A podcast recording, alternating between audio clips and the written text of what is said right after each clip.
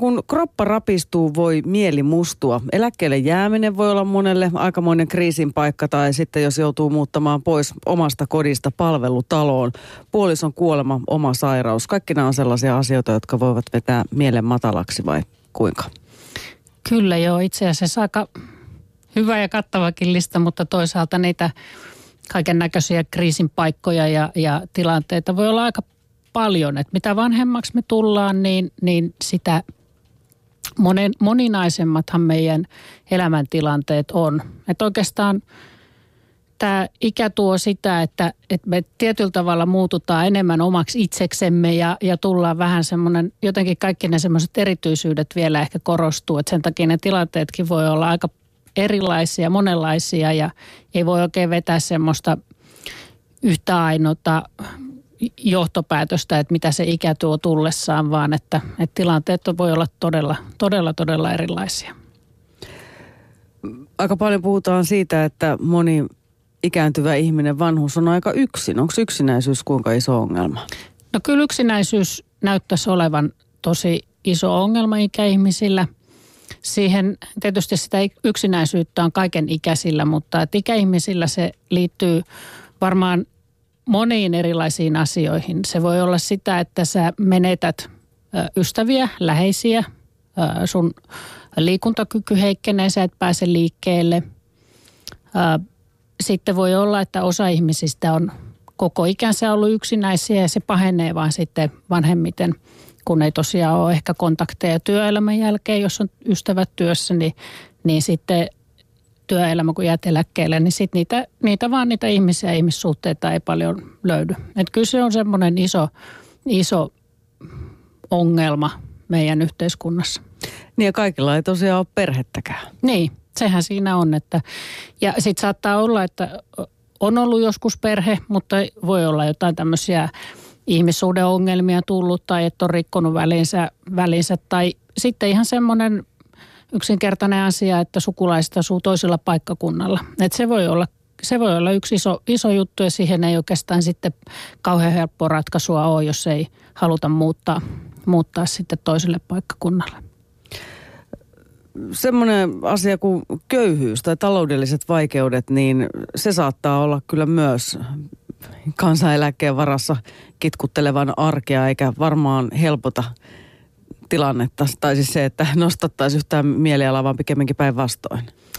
Joo, itse asiassa siitä aika vähän loppujen lopuksi puhutaan, että, että toimeentulo eläkeikäisillä tai eläkkeellä olevilla ihmisillä voi olla todella heikko ja, ja että se ei ole pelkästään se, että sit sä, sit sä et pysty ostamaan tiettyjä asioita tai, tai muuta, vaan se vaikuttaa hyvin paljon mielenterveyteen ja voi olla todella heikentävä asia – ja sitten siihen voi tulla sellainen kierre, että sä et pysty, kun sulle ei ole kauheasti toimeentuloa, niin sitten sä et pysty ostamaan ehkä sopivaa ruokaa, sä et pysty hoitaa lää, ostaa niin kuin lääkkeitä, hoitamaan itseäsi ja näin, että siitä voi tulla semmoinen kierre, että ensin sun fyysinen terveydentilas heikkenee ja samalla sitten heikkenee myöskin se mielen hyvinvointi. Niin tämmöiset elämän perusasiat, hyvä ruoka, hyvä uni, se, että pääsee liikkumaan, niin jos ei ne ole kunnossa, niin siis ihan kaiken ikäisillä, niin se, se tietää yleensä aika huonoa. Joo, siis äh, mielenterveydessä niin oikeastaan se on, se on vähän sama kuin hoitaisit fyysistä kuntoa. Siinä on paljon sellaisia samoja asioita. Ja uni on, on sellainen, että sehän – monet ihmiset on hirmu herkkiä sille, että kaikki huolet ja murheet vähentää sitä un, niin kuin unta tai että heikent, unenlaatu heikentyy, jos saatat nukkua kevyemmin ja muuta. Ja ikäihmisillä on ihan sama juttu.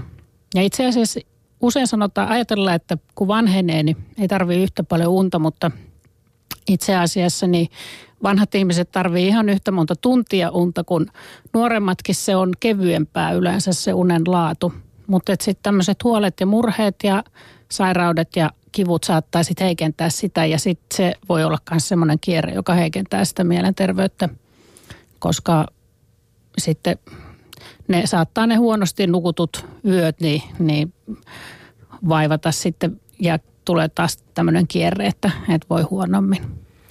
Itse olen havainnut tuon omasta lähipiiristäni juuri tuon saman asian, että kun ja jos on, tai jos ja kun on fyysistä kremppaa, niin sitten se myöskin vaikuttaa tosi paljon siihen mielen hyvinvointiin. Joo, se on ihan totta. Että yleensä sitä ei ehkä niin ajatella, ajatellaan, että se on vaan lähinnä sitä fyysistä puolta. Ja jos me pystyttäisiin jotenkin suhtauttaa, jos me saataisiin tukea siihen mielen hyvinvointiin tai siihen niin kuin henkiseen puoleen, niin se voisi auttaa siinä kuntoutumisessa ja, ja parannemisessa. Mutta useimmiten hoidetaan aina vaan niitä fyysisiä puolia ja ikäihmisillä ihan samalla lailla pitäisi niin kuin niitä, sitä, myös sitä henkistä puolta hoitaa. Psykofyysis-sosiaalinen kyllä, kokonaisuus kyllä, alusta loppuun. Kyllä, näin on. Maria Viljanen, varmaan jostakin teidän projektin papereista löysin tämmöisen lausen, että mielen hyvinvoinnin ja mielenterveyden huoltaminen ja treenaaminen, tukeminen ja edistäminen on vähintään yhtä tärkeää kaiken ikäisenä kuin fyysisestäkin terveydestä huolehtiminen. Onko ikäihmisten vaikea hyväksyä tämä ajatus, koska he ei ehkä ole sitä semmoista terapiasukupolvea, mitä ehkä me nuoremmat? No ehkä tämä tämmöinen näillä käsitteillä puhuminen, niin, niin se on, saattaa olla vanhemmalle sukupolville vähän erilaista. Mutta kyllä musta tuntuu, että kun on käynyt puhumassa aika paljon erilaisille eläkeläiskerhoille ja eläke, eläkeläisiä tavannut, niin, niin ei tarvii ihan kauheasti puhua, niin he ymmärtää kyllä mistä on kyse. Että, että aika monet sanoo, että huumorilla ja oikealla elämänasenteella selviää elämästä. Ja mun mielestä se tarkoittaa aika pitkälle sitä ja, ja siis – he puhuu siitä, että, että kun liikkuu, niin se tuottaa hyvää mieltä. Että he puhuu paljon semmoisesta, tulee hyvä mieli ja, mieli ja jaksaa ja, ja huolet häviää, kun on sosiaalisissa suhteissa, eli siis tapaa ystäviä. Niin, että kyllä he niin kuin mun mielestä tunnistaa nämä asiat, mutta me puhutaan vaan vähän erilaisilla käsitteillä. Käydään niitä voimavaroja lisääviä asioita sitä myöhemmin tässä lähetyksessä vielä läpi, mutta tota, onko tässä tapahtunut mitään muutosta? Oletko huomannut, että miten näihin ikääntyvien ihmisten mielenterveysasioihin suht, suhtaudutaan? Itse tietysti on nuori ihminen, ei ole ehkä kiinnittänyt asiaan niin, niin huomiota, mutta jotenkin tuntuu, että ei tästä ihan kauheasti kuitenkaan puhuta. No ei, ja se on ollut mulle oikeastaan vähän yllätyskin suoraan sanoa, että mä tulin tähän pari vuotta sitten projektipäälliköksi, että, että ei ainakaan tämmöisillä just käsitteillä eikä sillä tavoin, että mietittäisiin tätä mielen hyvinvointia tai henkistä hyvinvointia omana osa-alueenaan. Ja että, että se ei ole pelkästään sitä fyysistä ö, hyvinvointia. Eli siis monet fyysiset hyvinvoinnin, hyvinvointia vahvistavat asiat kyllä niin kuin tukee mielen hyvinvointia, mutta sitten on paljon sellaisia asioita, joihin pitäisi kiinnittää huomiota ja joihin voisi kiinnittää huomiota enemmän – ja tota, tämmöiseen mielen treenaamiseen ja aivojen treenaamiseen ja muuhun, niin, niin kyllä, se, kyllä se uutta on. Ja tämä varsinkin sitten nämä tämmöiset vanhemmat sukupolvet, jos mä ajattelen yli 70 niin että jos puhutaan, ruvetaan puhumaan mielenterveydestä tai henkisestä hyvinvoinnista, niin kyllä katsoo välillä vähän pitkään. Että, että kyllä se tuntuu, että se on vähän semmoinen tabu. Että se on heti tarkoittaa, että sulla on jotain ongelmia tai että se on mielenterveyden ongelmia heti, jos, jos puhutaan siitä henkisestä puolesta. Onko sitten ikäihmiset vähän myös semmoisia häveliäitä, että no en mä nyt tiedä, että ei tämä enää mun ongelmat mitään, että jollain muulla on varmaan asiat paljon huonommin? No ehkä, ehkä on silleen, että he ajattelee, että jollain muulla voi olla asiat huonommin.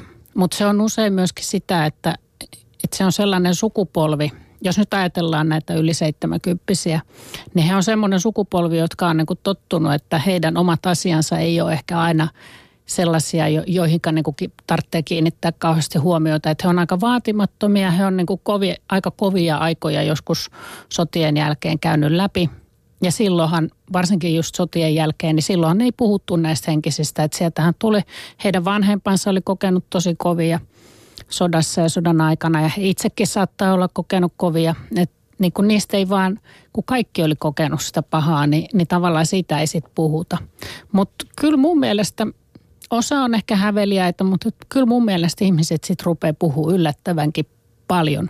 Että se varmaan se ikä myös tuo sitä, että ei enää, ei ehkä enää niin pidätellä kauheasti. Että, niin ei ole mitään niin, syytä. Niin, että kyllä musta tuntuu, että hirveän hirveän niin kuin hyvin on otettu vastaan, mutta että ehkä niistä ongelmista on silti vaikea puhua. Mutta tosiaan tämmöinen ylisukupolvinen ongelmien siirto, niin sitä saattaa Suomessa jonkun verran tosiaan olla, kun on sieltä sotien vaurioittamat isät tulleet rintamalta ja siinä on sitten lapset, eli nykyiset ikäihmiset sitten aika lailla saattaneet kärsiä.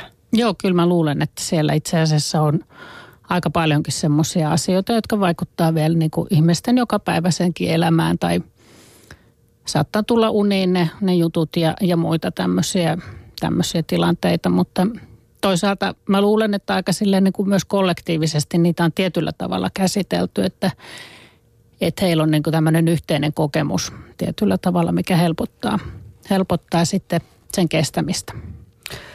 Jatketaan juttua projektipäällikkö Maria Viljanen hetken kuluttua. Shoutboxista voisi ottaa muutamia kokemuksia esille. Kyllä, yle.fi kautta puhe sieltä löytyy Shoutbox ja sinne teidän kommentteja kaivataan. Täältä löytyy vähän kahdenlaisia kommentteja. Ensimmäisenä huomasin tuolta tällaisen, jossa sanotaan, että söin masennuslääkkeitä synnytyksen ja avioerojen jälkeen. Vasta kun uskalsin lopettaa kymmenen vuosien lääkityksen, masennus ja väsymys väistyi. Masennus on kaiken pilaava sairaus. Toisaalta täällä puhutaan myöskin siitä, että osaan nauttia yli kuusikymppisenä siitä, ettei vastuuta ole mistään muusta kuin itsestä. Tosin harrastan maailman parantamista nykyään ja heikompien ihmisten aseman parantamista ja oikeudenmukaisen yhteiskunnan aikaansaamista. Aktiivisuus, sitä siis kehutaan, että sillä pysyy itsekin virkeänä. Vapaaehtoistyö. No kyllä, se on, näyttäisi olevan tosi monelle hirveän hyvä juttu tämä vapaaehtoistyö tai ihan vaikka siis jossain keskustelutilaisuuksissa käyminenkin, vaikka ei itse tekisi hirveän aktiivisesti tai jossain yhdistyksessä toimiminen, niin se näyttäisi olevan monelle tosi tärkeä ja, ja niin kuin oikein semmoinen ilonlähde ja, ja tota voimavara. Kuunnellaan seuraavaksi nyt vajaan 70-vuotiaan Anten tarina. Näin hän kuvailee omaa vakavaa masennustaan.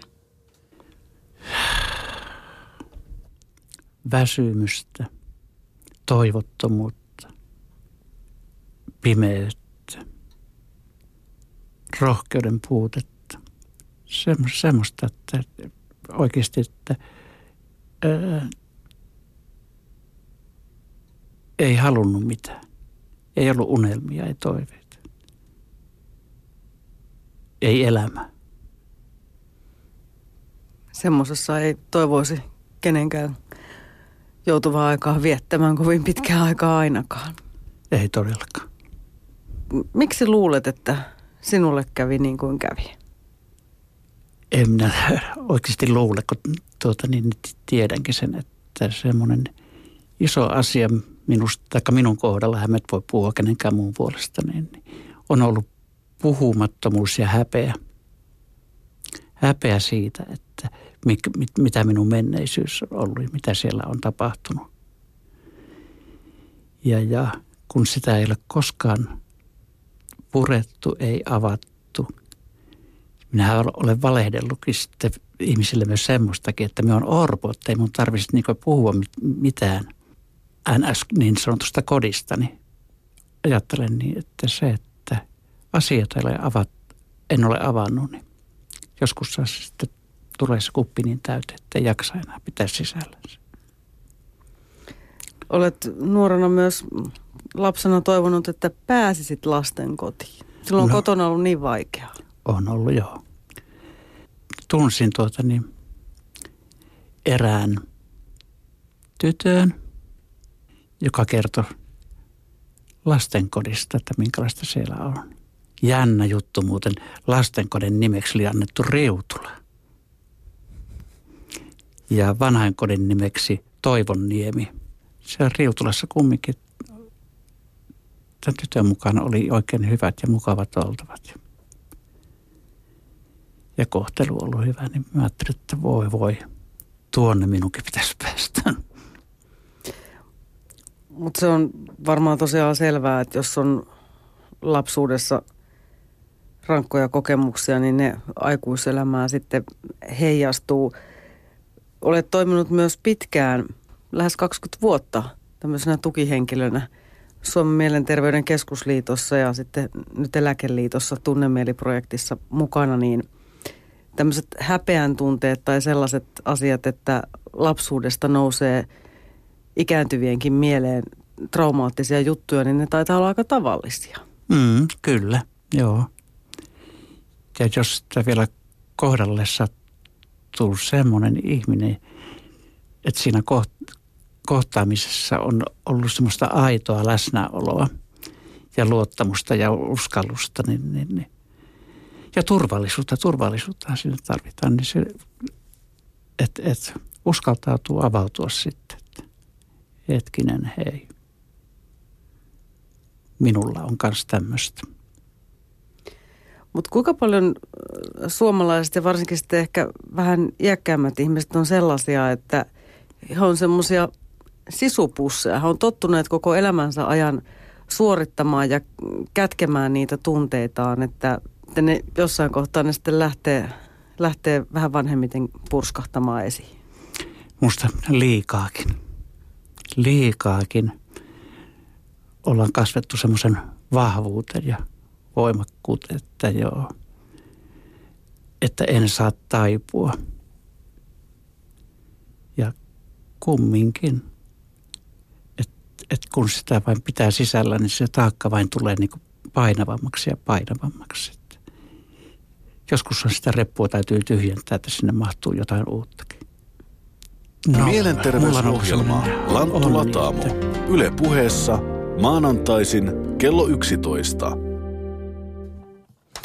Noin mietti siis Ante. Kuulemme hänen ajatuksiaan vielä lisää tässä lähetyksessä.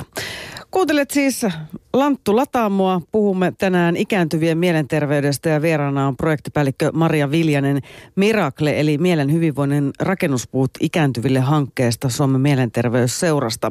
Kysykää ja kommentoikaa aihettamme Shoutboxissa yle.fi kautta puheosoitteessa.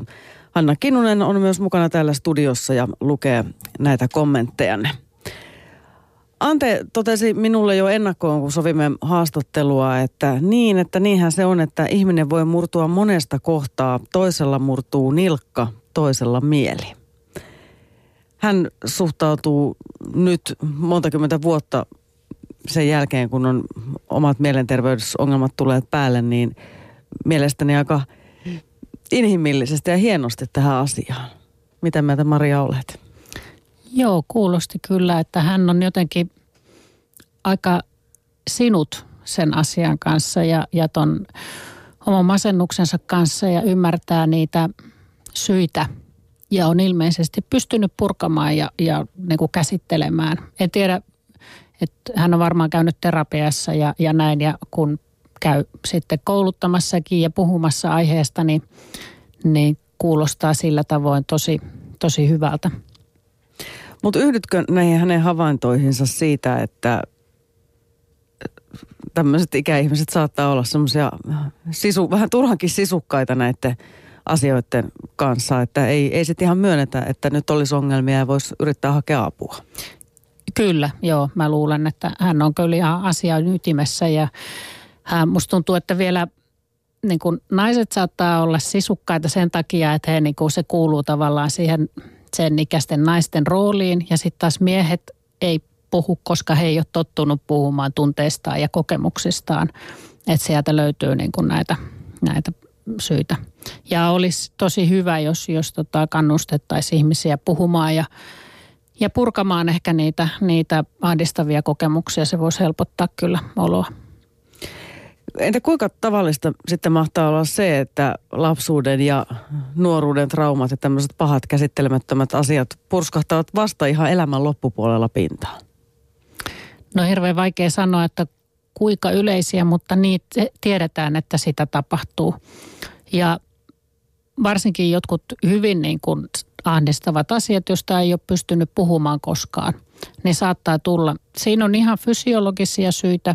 Meidän aivojen mekanismit, tämmöiset puolustusmekanismit, defenssit hieman saattaa laskea iän myötä – toisilla enemmän ja toisilla, toisilla vähemmän ja sieltä saattaa siitä johtuen ihan tämmöistä tosiaan fysiologisesta syystä niin saattaa nousta esille. Mutta myöskin se, että on aikaa miettiä sitä omaa elämäänsä. Ehkä elämän, elämä hidastuu muutenkin, jotkut asiat nousee enemmän esille.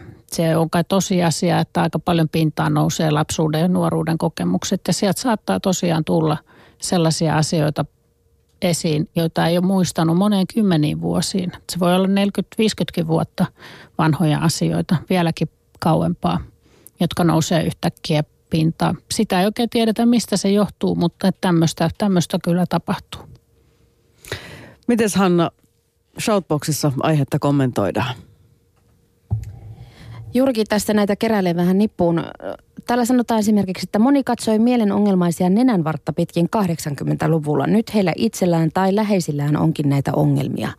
Edellisinä vuosikymmeninä oli valtaisa häpeä perheessä. Nämä ongelmat ei siitä kavereille kerrottu. Nyt nämä ihmiset joutuivat perheineen pärjäämään ilman nykymuotoista julkisuutta. Toisaalta sanotaan myöskin, että ikäihmisiä ei voi laittaa yhteen nippuun. Esimerkiksi se, että myönnetäänkö, että itsellä on ongelmia, se on varmasti yksilöllistä. Ja tämä on tietenkin varmasti totta iästä riippumatta. Kyllä, joo. joo. Tämä on mun mielestä äh, hyvä kommentti, että se, tämä tosiaan tämä vanheneminen tuntuu tuovan, tai mä jo tuosta mainitsinkin, että, että se yksilöllisyys vaan jotenkin tuntuu korostuvan. Ja sitten tämä, mitä siinä aikaisemmin sanottiin, että entisaikoina, musta tuntui, tai entisaikoina 80-luvulta lähtien ehkä on ruvettu puhua vähän enemmän tästä, tästä mielenterveysongelmien häpeän leiman niin kuin purkamisesta, mutta et si, siinä on vieläkin hirveästi työtä, mutta et silloin vielä ja sitä ennen vielä enemmän, niin, niin tähän on ollut todella häpeällistä, että sä sairastut johonkin mielenterveyden ongelmaan tai että sulla on jotain mielenterveyden ongelmia, että ne niitä pidettiin heikkouksina ja aika paljon omana syynä tai, tai vanhempien syynä. Et, kun sitä ei oikein tiedetä, ei ne välttämättä johdu edes mistään, mistään niin kuin perheoloista tai muista, että perheessä saattaa olla hyvin yksilöllisiä eroja. Siellä lapset, joku, joku saattaa sairastua, joku toinen ei. Et sitä ei ihan tarkkaan tiedetä, että mistä kaikesta se johtuu. Shoutboxissa pohditaan myöskin sitä, että Iäkkäänä voi masentaa myös ehkä ajatus kuolemasta ja suru elämättömästä elämästä. Nouseeko kuoleman pelko sitten, kun toisaalta tuntuu, että joillakin se vähenee, kun ikää tulee lisää, mutta sitten, että onko sitten se toinenkin puoli mahdollista, että kuoleman pelko vain kasvaa? Kyllä varmaan. Mä luulen, että jos sitä kuoleman pelkoa on, niin se on myös sellainen tabu, että siihen, siihen on aika vaikea tarttua. Ei oikein mitään keinoja. Sitten mä luulen, että toisten ihmisten on vaikea puhua siitä, että vaikka se tämä iäkäs ihminen haluaisi puhua siitä, niin hänen läheiset ei halua puhua siitä. Että yleensä saattaa jopa kieltää, että no ethän sä nyt on vielä mihinkään kuolemassa tai muuta.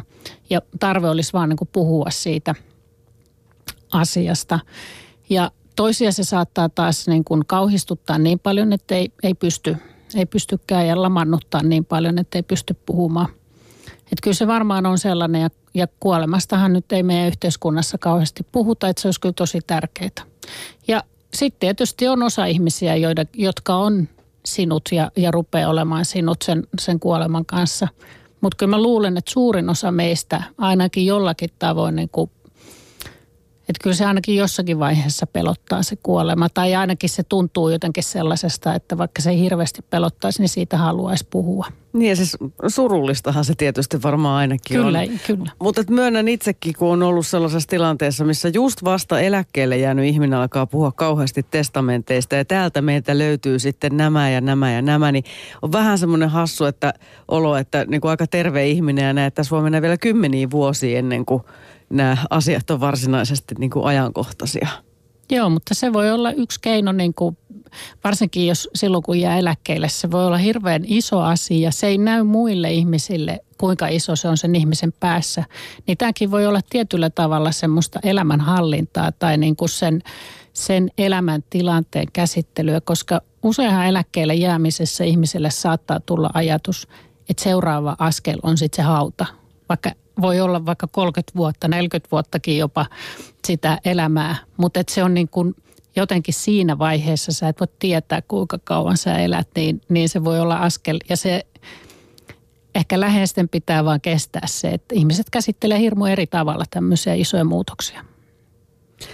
Mut miten sitten, jos mummua tai pappaa masentaa ja omaiset esimerkiksi epäilevät sitä, niin mistä sen masennuksen tunnistaa, koska sitten taas elämän rytmi, niin kuin sanottu, niin hidastuu muutenkin ja muuttuu niin kuin jotenkin kauhean toisenlaiseksi. No yksi semmoinen aika selkeä, selkeä merkki niin kuin melkein missä tahansa tämmöisessä mielenterveyden häiriössä tai, tai jopa sitten muistisairauksissa on sen ihmisen niin kuin, että tuntuu, että se ihminen on muuttunut kovasti. Että se vaikka ajatus siitä, että se on yleensä iloinen ja suhtautuu aika iloisesti ja myönteisesti asioihin. Jos yhtäkkiä rupeekin näkee vaan pelkkää synkkää ja, ja niin kuin, että nyt asiat menee vaan huonosti, vaikka elämäntilanteessa ei olisi tapahtunut noin niin kuin muuten – mitään erityistä, niin silloin herätys, hälytyskellot pitää ruveta soimaan. Ja tota, toinen on semmoinen niin kuin voimattomuus tästä masennuksessa. Just, just tuossa tarinassakin oli se, että et ei oikein pysty tekemään mitään, ei jaksa tehdä mitään. Semmoinen, että elämässä ei ole mitään niin kuin valoa siellä tunnelin päässä. Ja usein se näkyy sitten sellaisena, että ihminen ei lähde minnekään enää – ja kyllä se usein näkyy sitten siinä päälle päin, että aika nopeastikin pitäisi siihen jollakin tavoin pystyä puuttumaan. Että saada vaikka käymään lääkärissä jututtamassa, että sitten voisi tehdä vaikka jotain fyysisiä näitä verikokeita ja muita, katsoa, että onko se fyysinen kunto. Koska se voi olla, että se ei, ei, ole, ei olekaan kyse masennuksesta, vaan se voi olla ihan jostain fyysisestä sairaudestakin kyse. Niin ja siis vanhuusiassa masennus voi kulma ilmetä myös lähestulkoon kokonaan fyysisenä oireena, että jää syömiset syömättä ja näin. Eli sitten niitä fyysisiä oireita varmaan kyllä sitten tulee muitakin siihen päälle vielä, jos syömiset jää tosi vähin. Joo, kyllä, että, että sekä masennus että toinen, joka on ikäihmisillä tämmöinen vähän yleisempi häiriö on ahdistuneisuus tai ahdistushäiriöt, niin niissä molemmissa on tämmöisiä fyysisiä oireita – ja olisi kauhean tärkeää, että vaikka ne, ne ei olekaan oikeita sairauksia, ehkä tämmöisiä fyysisiä sairauksia, niin pitäisi aina kuitenkin niin kuin tarkistaa lääkärissä, että ei olisi mistään, ää, mistään vakavammasta tai fyysisestä oireesta kyse, jota voisi ehkä hoitaa – hoitaa sitten ihan vaikka joku, vita, voi olla jostain vitamiinipuutoksesta kyse tai, tai alhaisesta hemoglobiinista tai, tai jotkut lääkkeet voi aiheuttaa myöskin sellaista, että lääkitystä pitää muuttaa johonkin perussairauksiin, että, että se olisi kaikkein tärkeintä, että poissuljetaan fyysiset sairaudet. Ja siihenkin voi silläkin tavoin voisi kannustaa sitä ihmistä, että mene nyt tarkistuttamaan, että, että, ja että se lääkäri voi neuvoa sua muutenkin siellä sitten, että miten sitten eteenpäin. Shoutboxissa myöskin kysytään, että depression taipuvaisena nelikymppisenä alkoi huolestuttaa, mitä tapahtuu vanhuksena. Pitääkö varautua, että oireet mahdollisesti pahenevat?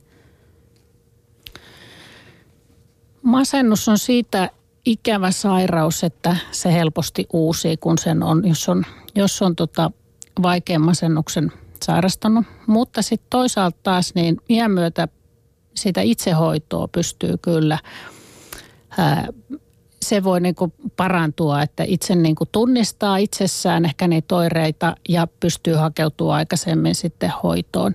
Että ei ne välttämättä niin kuin, ää, iän myötä pahene ne, ne oireet. Kun se itsetuntemus on, on todennäköisesti parempaa silloin vanhemmiten, niin myös tietää, että millä tavoin pystyy itse lievittämään niitä oireita. Mutta mä en, en tähän suoraan sanon kauheasti uskalla sanoa, että sekin on hirveän yksilöllistä. Yksilöllistä, aivan. Mutta että mä...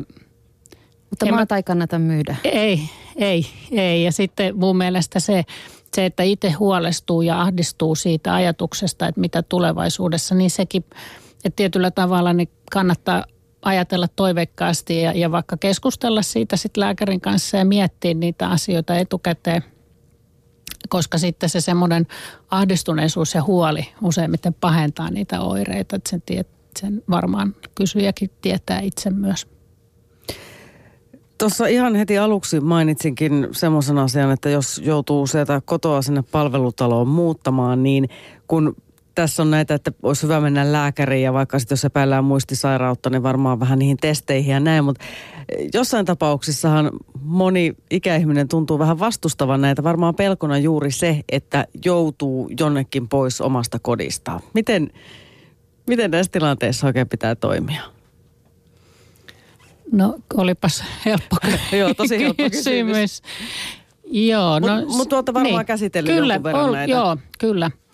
Tota, tässä kun, jos mietitään, että onko kyse muistisairaudesta tai onko kyse mielenterveyden ongelmista tai häiriöistä, niin oikeastaan en mä tiedä kumpi, kumpi sitten on niin kuin parempi vaihtoehto, että tärkeää olisi saada se ihminen motivoitua, että hän lähtisi niin kuin hakemaan apua. Muistisairauksiin on ihan hyviä lääkkeitä, jotka lievittää niitä oireita.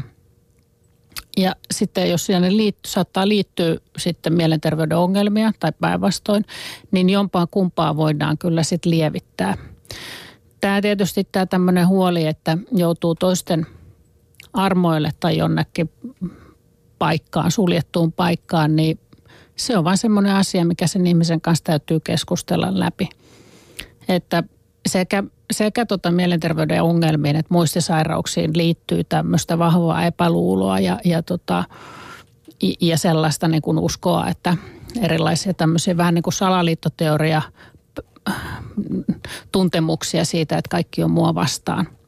Ja semmoinen avoin keskustelu, niin se on oikeastaan ainut mahdollisuus. Välttämättä kyseinen henkilö ei, ei ihan kaikkea usko, mutta että sen takia olisikin tärkeää, että hänen selkänsä takana ei päätetä mistään asioista, vaan että hän olisi aina niin kuin mukana niissä tilanteissa keskustelemassa ja häneltä kysytään hänen mielipiteitä. Niin kysytään suoraan eikä Kyllä. puhuta sitten niin Kyllä, kuin joo. monesti myös lastenkin kanssa joo. käy, että lapsi Kolmannessa on, persoonassa. Niin, joo. on vaan siinä vieressä, koska eikö just tämä ole myös ihan todella tärkeä asia sen hyvinvoinnin kannalta, että on sitä itsemääräämisoikeutta ja kunnioitetaan oikeuksia, vaikka tosiaan ikä alkaa tulla, niin ei, ei nyt ole muuttunut yhtäkkiä jotenkin ihan holhottavaksi.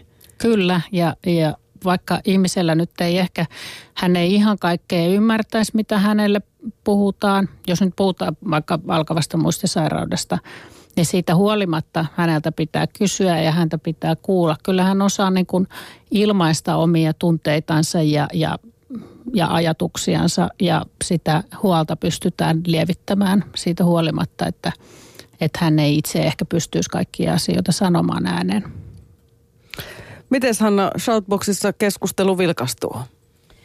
No näin on kyllä. Täällä tuota kysytään tai pohditaan muun muassa, että voisiko asukastu, asukastuville perustaa hyvän ja huonon mielen keskusteluja. Jokaisella on aina jotain myös hyvin ja pahaa oloa aikaa jo monilla, että voitaisiin jakaa yhteisöllisesti näitä asioita. Aika hyvältä idealta kuulostaa. Mun mielestä ihan loistava idea. Niin, ja, ja taas aktiivisuutta kehiin. Niin ja siis varmaan voisi olla eri ikäisiä ihmisiä, että kaikilla meillä on hyvä mielen ja huono mielen päiviä. Kyllä, kyllä, kyllä, kyllä, kyllä. Ja vanhemmilta voi taas viisaammilta oppia nuoremmatkin jotakin kenties. Aivan.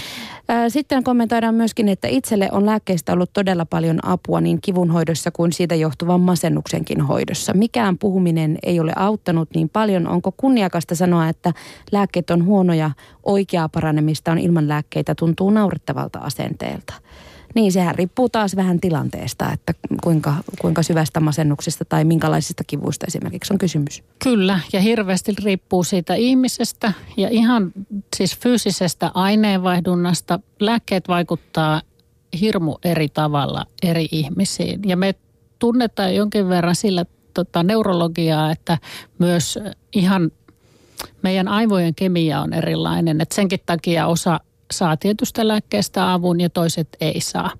Ja ehkä siinä on myös sellaista niin kuin, no en tiedä sitten, että se voi olla, että joku tämmöinen kombinaatio on osunut kohdalleen, että, että toimii. Et näistä löytyy kumpaakin, että toisille sivuvaikutukset on niin voimakkaita, että he on hirveän vaikea lääkkeiden kanssa elää ja sitten toisille onneksi toimii. Mutta kyllä useimmat sanoo, että, että lääkkeistä on apua. Shoutboxissa kehutaan myöskin ammattiapua siten, että sanotaan, että miksi minä turvaudun ammattiapuun. No siksi, että siellä osataan ottaa puheet tunteista vastaan toisin kuin läheisten keskuudessa. Eli tässäkin on syytä siihen, miksi me suomalaiset miehet ei puhuta tunteista lähipiirissä. Joo, kyllä siis kyllä nämä koulutetut terapeutit, niin he on todella ammattitaitoisia ja useimmiten perhepiirissä saattaa olla, että ne tunteet ja ne kiintymyssuhteet on niin voimakkaat, että on hirveän vaikea neuvoa ja auttaa siellä. Et terapeutit on koulutettu siihen, että he, he niin kuin kohtaa ja, ja neuvoo. Ja itse asiassa tuosta liittyen toihin lääkkeisiin, niin, niin kyllä se sekä terapia että lääkkeet yhdessä on se paras vaihtoehto, vaikka tämä yksi, yksi kommentoija sanoikin, että ei ole niin paljon auttanut, mutta et, et usein se saattaa sitten auttaa lääkkeiden kanssa yhdessä se terapia, että, että kun lääkitys on kohdallaan, niin sitten sit, sit terapiastakin voi olla apua. Puhuminen on vähintään hyvä lisä. Mm. Kyllä. Projektipäällikkö Maria Viljanen, moni ikäihminen nyt saattaa sitten innostua, että hyvä, minäkin haluan sitten sinne terapiaan puhumaan niistä lapsuuden traumoista. Ja psykoterapiahan olisi semmoisen ihan oivallinen väline, mutta Kelalta ei kyllä sitten tukea saa, jos on 67 vuotta täyttänyt. Miksi näin? No näin on. Ja ilmeisesti tässä on se pohjimmainen ajatus, että, että tämä Kelan ää, tuki tarkoittaa sitä, että ihmiset kuntoutuu sen verran, että he ovat sitten taas työkykyisiä ja pääsevät niin kuin työelämään kiinni. Toisaalta sitten yli 60, että se on siihen 67 saakka, mihin voi Suomessa periaatteessa tehdä töitä. Se on sääli, se on harmillinen asia, siis kyllä psykoterapiaa saa minkä ikäisenä tahansa, mutta sitten se pitää itse itse maksaa. Että olisi tosi hyvä, jos esimerkiksi kunnilla olisi tarjota vanhemmille sit yli 67-vuotiaille psykoterapiaa. Et nythän toivotaan, että ihmiset eläis kotona mahdollisimman pitkään ja mä ainakin uskoisin, että jos tätä terapiaa, terapiaa saisi useammat, niin sekin auttaisi sitten siinä kotona jaksamisessa. Niin ja siis elämänlaatu varmaan voisi monen kohdalla parantua ihan hu- huomattavasti.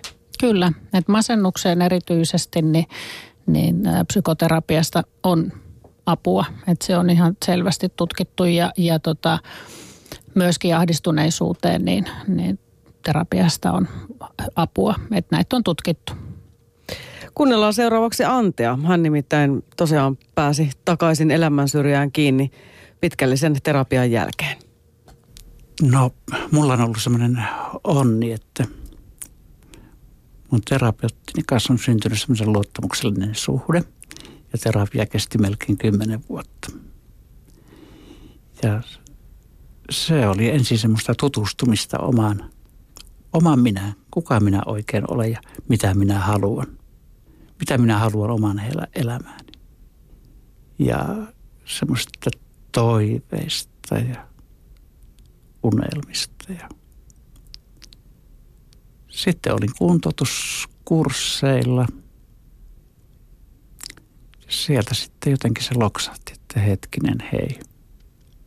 Minä olen se ainut ihminen, joka oikeasti voi tehdä jotain itsensä eteen. Että, et, ei tosin tarvitse tehdä sitä yksin, mutta ja apua saa, mutta niin, niin minun täytyy niin oikeasti haluta sitä. Että, ja sanoa se ääni, että minä haluan. Ja sitä muuten voi kukaan toinen tietää. Niin on vain tämä hetki ja vain tämä elämä. Niin, aivan. Mä olen joskus miettinyt sitä, että, että kun sitä unelmista ja haaveista puhutaan niin nuorille ihmisille. Ja kyllä mä ajatellut, että hetkinen heitä omassa pihassakin kuuntelee tämmöisiä kahdeksankymppisiä ihmeisiä – kuinka paljon sieltä nousee myös semmoista, että jospa vielä saisin kerran kokea sitä tai tätä, eikä ne ole mitään ihmeellisiä.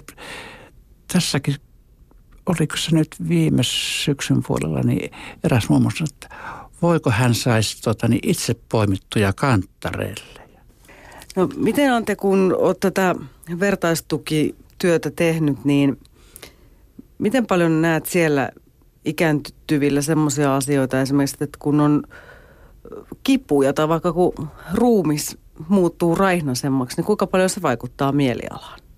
Paljon vaikuttaa.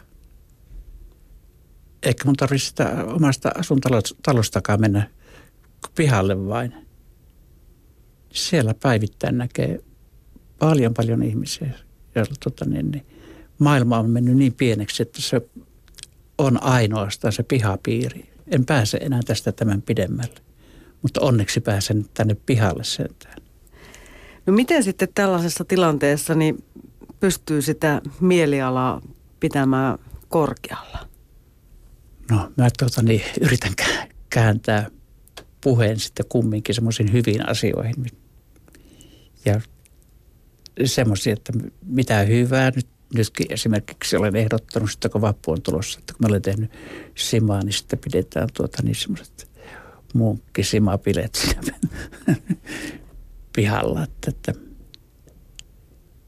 eihän ne tarvitse olla niin, niin kauhean isoja asioita. Pappuna, niin nämä minun naapurit, niin eihän ne nyt pidemmälle pääsekö siihen pihalle niin alakertaan. Nautiskellaan simasta siinä ja nyt on mitä odottaakin. Mutta esimerkiksi itse olet tehnyt vapaaehtoistyötä pitkän aikaa ja löytänyt siitä ilmeisen paljon elämän sisältöä. Joo, sen myötä. Rohkeus kohdata ihmisiä, itseänsä ja rohkeus myös siihenkin, että on oikeus sanoa mie- omaa mielipiteensä, mitä mieltä olen mistäkin. Että tota niin, niin, kyllä kun aikaa taaksepäin ajattelee, niin kun on ollut semmoinen jotenkin näkymätön ja hajuuton ja mauton, niin, niin onhan siinä samalla, vaikka on antanut muille, niin on saanut itsekin paljon, paljon, paljon. Et meidän näissä kohtaamisissa, kun me kohdataan toisiamme, että oltaisiin ihan aidosti silloin läsnä kanssa. Ainakin mulle tärkeä. Ja se on ollut mulle semmoinen asia, joka on tuota niin, niin, tuonut uskoa siihen, että hetkinen, hei tässä ihmisissä, tässä maailmassa on vielä ihmisiä, jotka uskaltavat olla – juuri nyt tässä hetkessä mukana. Ja sehän on iso luottamus minusta. Eihän se aina ihan helppoa ole. niin. Mutta varmaan varsinkin, jos ö, kokee yksinäisyyttä, mm. niin tämmöiset pienetkin hetket, jos on läsnä ja vaihtaa sen naapurin mummon tai baarin kanssa ne mm. muutamat sanat, niin voi tehdä aika paljon. Kyllä, ne tekeekin paljon. Kyllä mä nyt olen huomannut sen meidän pihallakin, että eräskin rouva, kun saattelee häntä sitten sinne neljänteen kerrokseen, hän rollaattorin kanssa, niin, niin hänen ilmeensä, se kertoo paljon siitä, että kuinka hän on nauttinut sitä hetkestä, kun hän saanut viettää siellä muiden ihmisten kanssa. Mä oon joskus kysynyt, että niin, riittää sekin, että on mukana, ei ole ulkopuolella. Mielenterveysohjelma Lanttu Lataamo. Yle puheessa maanantaisin kello 11. Edellä jutteli Ante. Riittää, että on mukana, ei ole ulkopuolella. Projektipäällikkö Maria Viljanen. Tässä ollaan varmaan aika ytimessä, kun puhumme mielenterveysasioista ylipäätään. Kyllä, mun mielestä mä kuuntelin tuota Anten, Anten tarinaa, niin mun mielestä hän sanoi suunnilleen kaiken sen, mitä, mitä mäkin nyt tässä olisin voinut sanoa, että, että se oli musta ihanasti just tämä, että on, on läsnä ja, ja mukana ja se ei välttämättä vaadi ihan hirveästi. Ja sitten hän puhuu tästä, että, että elää niin kuin tässä hetkessä ja nauttii niistä, mutta siitä huolimatta voi niin kuin unelmoida ja haaveilla, vaikka on minkä ikäinen. Että ne on tavallaan ne ne asiat, mitkä yleensä pitää sitä mielen, mielen vireyttä tai, tai sitä henkistä hyvinvointia niin kuin yllä. Mutta se, että järjestää naapureilleen pienet simaa munkkikestit, niin ei varmaan ole edes hirveän suuri vaiva, että kyllähän sitä voisi nyt tehdä vähän niin kuin itse kukin. No kyllä, mutta sitten taas toisaalta ne ihminen, joka on ollut eristäytyneenä tai jolla on tosiaan jotain tämmöisiä masennusta tai muuta, niin se voi olla aika iso kynnys lähteä, että, että kuulostaa siltä, että Ante on kyllä aika hyvin sinut tämän, tämän tota, oman elämänsä kanssa ja hänellä on niin hyviä positiivisia kokemuksia, että kun hän on järjestänyt sen, niin se on ollut hyvä juttu ja, ja siitä tota, tullut hyvä palautetta. Hän, hän sitä tekee, että sillä tavoin voisikin, että jos vaikka hakisi yhden naapurin ensin mukaan ja kysyisi, että, että olisikohan tämä hyvä idea ja lähettäisikö yhdessä, niin se voisi olla helpompaa. Mutta usein se voi olla ihan älyttömän vaikeita, vaikka ei olisi mitään erityisiä mielenterveyden ongelmiakaan siellä taustalla. Jos sä oot ollut, niin kuin, mä tiedän vanhoja ihmisiä, jotka on saattanut olla pari vuotta ihan yksinään, niin se muiden ihmisten joukkoon lähteminen voi olla tosi pelottavaa. Ja joillekin ihmisille se voi olla, että se toisten ihmisten kanssa oleminen on koko ikänsä ollut pelottavaa, niin miksi se sitten olisi yhtään sen helpompaa, että, että se, me ollaan vain erilaisia ja, ja sitten jos ei ole niitä luonnollisia suhteita siinä ympärillä, niin sitten vieraiden ihmisten joukkoon voi olla tosi vaikea lähteä, mutta se on tämmöistä pienistä askelista kiinni, niin kuin Ante sanoi. Avun vastaanottaminenkin voi olla vaikeaa. Asuin aikoinaan taloyhtiössä, jossa asuu paljon vanhuksia ja ihan viereisessä asunnossa asui vanha rouva, joka kävi usein yhtä aikaa mun kanssa kaupassa. Ja huomasin, hänellä oli kovia selkäkipuja ja parikin eri kertaa tarjosin hänelle, että voinko kantaa sun kauppakassin takaisin tuonne rappuun. Ei ollut myöskään hissiä ja kolmas kerros ja hän ensin kieltäytyi monta kertaa, mutta sitten kun pari kertaa oli saanut antaa sen avun, niin hän myös rupesi juttelemaan paljon enemmän ja lopulta meistä tuli ihan hyvät ystävät siihen saakka, kun hän sitten menehtyi lopulta ihan, ihan ikänsä vuoksi, mutta, mutta että pienin askelin siinäkin mentiin. Kyllä, että mä oon kuullut, että tuolla SPRn ystävä toiminnassa he sanoo, että on joskus vaikea löytyy sellaisia, jotka tarvitsisivat ystäviä, mutta jos tarjotaan sitä apua, niin aika harva sit haluaa olla yksinäinen, joka tarvitsee apua. Että se tuntuu niin kuin pahalta. Että kyllä siinä houkuttelussa niin avun vastaanottamiseen, niin siihen pitää varautua tekemään vähän töitä. Niin, että siihen menee niin kuin yhtä kauan aikaa kuin se, että rupeaa kaveriksi. Mutta miten sitten tämmöiset isommat vertaistukiporukat, onko niihin helpompi mennä? Vai onko se sitten just pelottavaa, jos on tottunut olemaan vain yksin? Kyllä se usein on pelottavaa, että tämmönen, me puhutaan tämmöistä etsivästä ja löytävästä työstä, että ihmisiä, jotka on yksinäisiä, niin heidän täytyy löytyä. Että se ei riitä, että tosiaan et etsitään, vaan että, että löytäminen ja sitten se houkutteleminen ja kannustaminen sinne mukaan, niin se on itse asiassa ihan yhtä iso urakka tai vielä ehkä suurempi kuin, kuin sitten se se löytyminen. Ja usein voi olla niin kuin helpotus, että siinä on joku saattaja, joku vapaaehtoinen vaikka mukana saattamassa johonkin ryhmään tai toimintaan tai ihan vaikka johonkin päiväkeskukseen tai palvelutalon ruokalaan syömään, niin, niin se saattoapu saattaa olla niin kuin ensimmäisellä kerralla erittäin tärkeä. Tuossa vähän jo käytiin aikaisemmin läpi sitä, että mitä jos omainen on huolissaan, niin mitä hänen sitten pitäisi tehdä, mutta mistä – mistä omainen voisi omalle mummulle tai vaarille löytää sitä apua, jos, jos sitä tarvitsee? No meillä mielenterveysseurassa on ainakin SOS-kriisikeskus, jonne voi aina soittaa tämmöisissä kriisitilanteissa. Sinne voi kyllä soittaa myöskin omainenkin. Tietysti toivotaan, että se olisi se ihminen, joka, joka sitä apua hakee – mutta neuvoa voi saada tietysti sieltä. Ja sitten Muistiliitto on sellainen, että heidän nettisivuiltaan löytyy tämmöinen neuvontapuhelin, jonne kanssa voi soittaa ja kysyä neuvoa. Ja sitten on tämmöinen ö, omaiset ja lähe, ö, omaishoidon ja läheiset liitto ry, jolla on kanssa tähän omaishoitoon liittyviin kysymyksiin ja, ja tällaiseen, että, että sieltä saa neuvo, neuvoja apua.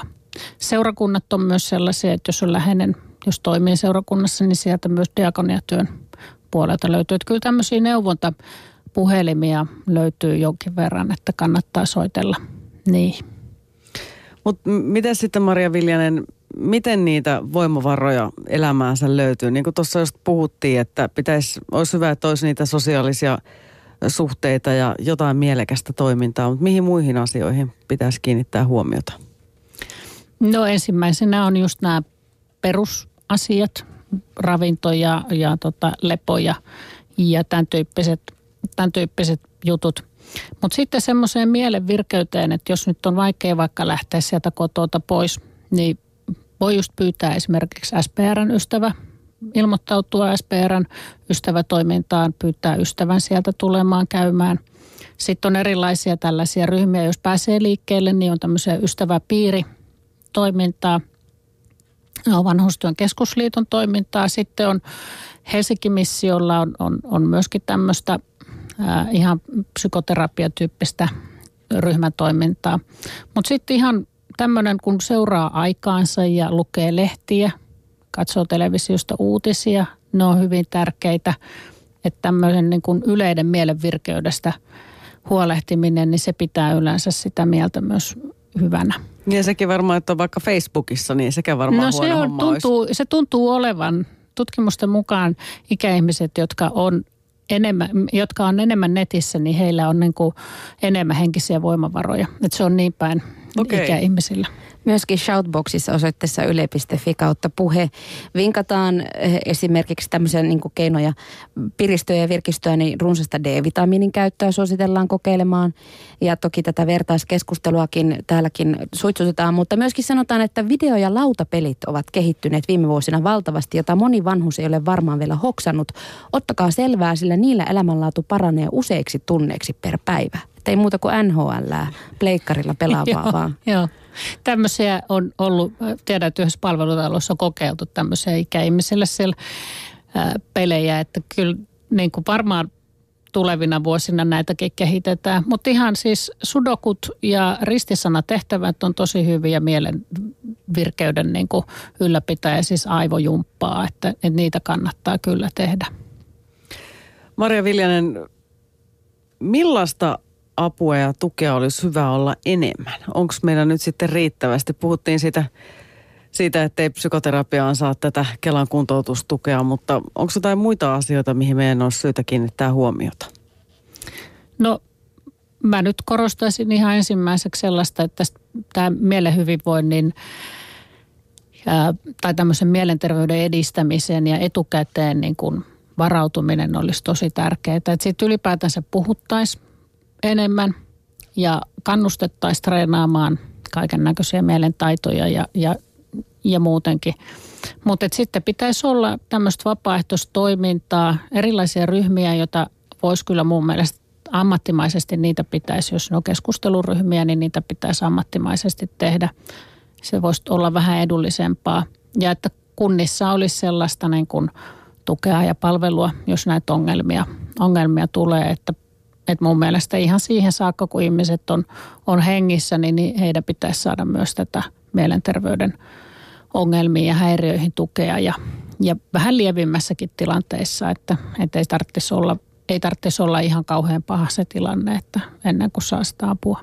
Niin, että tämmöiset keskustelut vaan näistä hoitajamitoituksista, niin ehkä pitäisi miettiä välillä vähän niin kuin enemmän sen toisenlaisenkin elämänlaadun kannalta, että mitä kaikkea siihen elämään kuuluu, että voi voida hyvin. Kyllä. Ja tässä taisi olla jossain lehdessä oli semmoinen iso Hesarissa taisi olla, että kuinka, kuinka niin kuin palvelutaloissa esimerkiksi tai vanhakodeissa, niin ihmiset on niin kuin tylsistyneitä, että heillä on niin kuin tylsää siellä, että pitäisi olla jonkinnäköistä niin kuin virikkeitä ja muuta, mutta mun mielestä ehdottomasti pitäisi niitä asukkaalta kysyä sitä, eikä niin, että järjestetään vaan jotain tekemistä, kun ajatellaan, että aina näin on tehty, vaan että pitäisi aina kysyä ihmiset, haluaa tehdä erilaisia juttuja ja on kiinnostuneita. Voi olla, että tykkäisi kuunnella jotain toisenlaista musiikkiakin esimerkiksi, mitä yleensä soitetaan. Että jos jotain päivätansseja on ihmisiä, jotka ei halua käydä missään päivätansseissa. Että pitäisi aina kysyä niiltä ihmisiltä ja ottaa heidät mukaan siihen tekemiseen.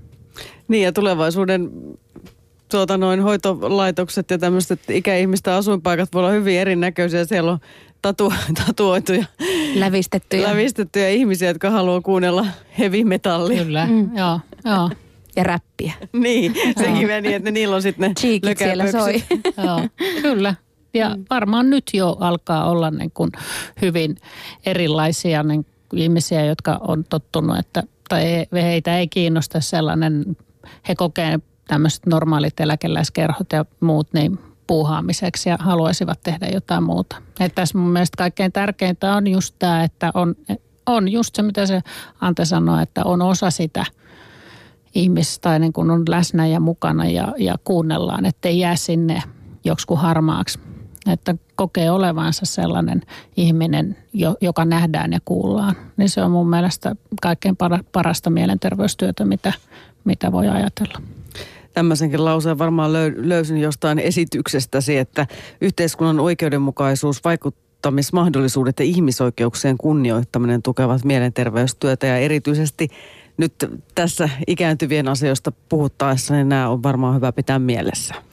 Kyllä, että jos vanhukset kokee olevansa vain pelkkänä kuin kuluerä, niin, niin kyllä siinä jo mun mielestä jossain määrin niin kuin rikotaan ihmisten niin kuin tämmöistä yhdenvertaisuutta, että et eivät koe olevansa tasavertaisia kansalaisia, niin sitä pitäisi niin kuin vakavasti miettiä, että, että tukeeko se heidän kokonaisvaltaista hyvinvointia ja terveyttä.